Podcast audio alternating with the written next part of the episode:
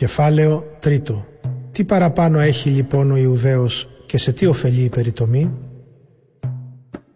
Πολύ ωφελεί και μάλιστα από πολλές απόψεις. Πρώτα-πρώτα ο Θεός εμπιστεύτηκε στους Ιουδαίους τις επαγγελίες Του. Τι κι αν ορισμένοι Ιουδαίοι δεν έμειναν πιστοί στο Θεό, μήπως η απιστία τους θα κάνει το Θεό να θετήσει το Λόγο Του; Όχι βέβαια. Αντίθετα, ο Θεός κρατάει το Λόγο Του ακόμα κι αν όλοι οι άνθρωποι τον αθετήσουν, όπως το λέει και η Γραφή. Θα δικαιωθείς για όσα έχεις πει και θα νικήσεις κάθε επικριτή σου. Αν όμως η δική μας αδικία κάνει να φανερωθεί η δικαιοσύνη του Θεού, τότε τι να πούμε; Μιλώντας με ανθρώπινα κριτήρια, να ισχυριστούμε πως είναι άδικος ο Θεός όταν τιμωρεί; Όχι βέβαια. Γιατί πώς αλλιώς θα κρίνει ο Θεός τον κόσμο; Μα θα πει κάποιος, αφού το δικό μου ψέμα κάνει φανερή την πιστότητα του Θεού και έτσι κάνει μεγαλύτερη τη δόξα Του, τότε γιατί εγώ καταδικάζομαι ως αμαρτωλός; Μήπως, όπως μας συκοφαντούν μερικοί και ισχυρίζονται πως το λέμε κιόλας, πρέπει να κάνουμε το κακό για να έρθει το καλό; Όσοι λένε παρόμοια πράγματα θα τιμωρηθούν από το Θεό όπως το αξίζουν. Ποιο είναι λοιπόν το συμπέρασμα, υπερέχουμε εμείς οι Ιουδαίοι, καθόλου. Τώρα μόλις κατηγορήσαμε τόσο τους Ιουδαίους όσο και τους εθνικούς πως βρίσκονται κάτω από το ζυγό της αμαρτίας. Το λέει και η Γραφή. Δεν υπάρχει δίκαιος άνθρωπος, ούτε ένας.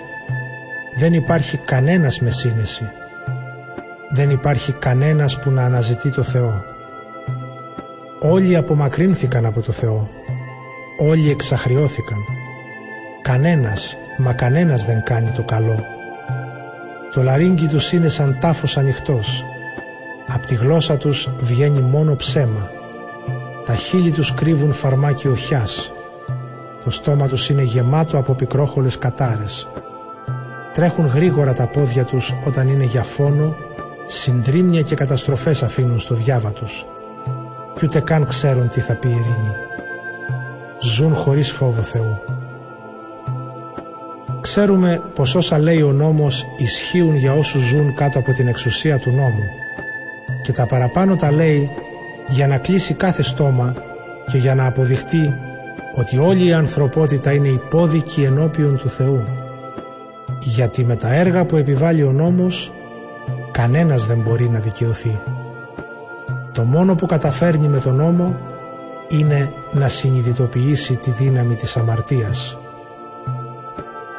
Τώρα όμως έγινε αυτό που είχαν προαναγγείλει ο νόμος και οι προφήτες. Αποκαλύφθηκε στον κόσμο η σωτήρια επέμβαση του Θεού χωρίς τη μεσολάβηση του νόμου. Η σωτήρια αυτή επέμβαση του Θεού απευθύνεται διαμέσου της πίστεως στον Ιησού Χριστό σε όλους τους ανθρώπους και ο Θεός σώζει όλους όσοι πιστεύουν χωρίς να κάνει διάκριση Ιουδαίων και Εθνικών.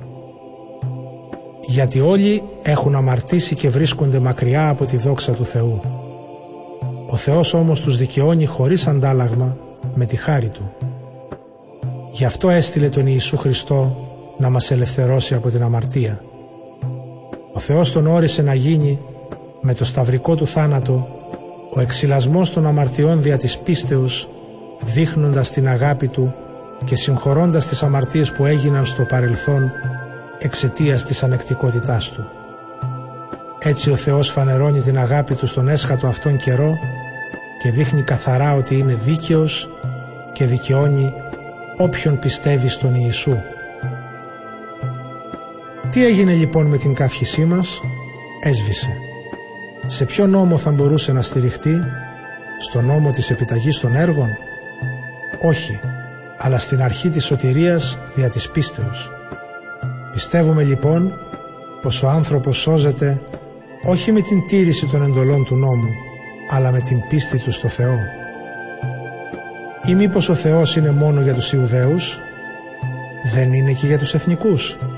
Και βέβαια είναι, αφού ένας είναι ο Θεός που σώζει τόσο τους Ιουδαίους όσο και τους άλλους ανθρώπους μόνο με την πίστη.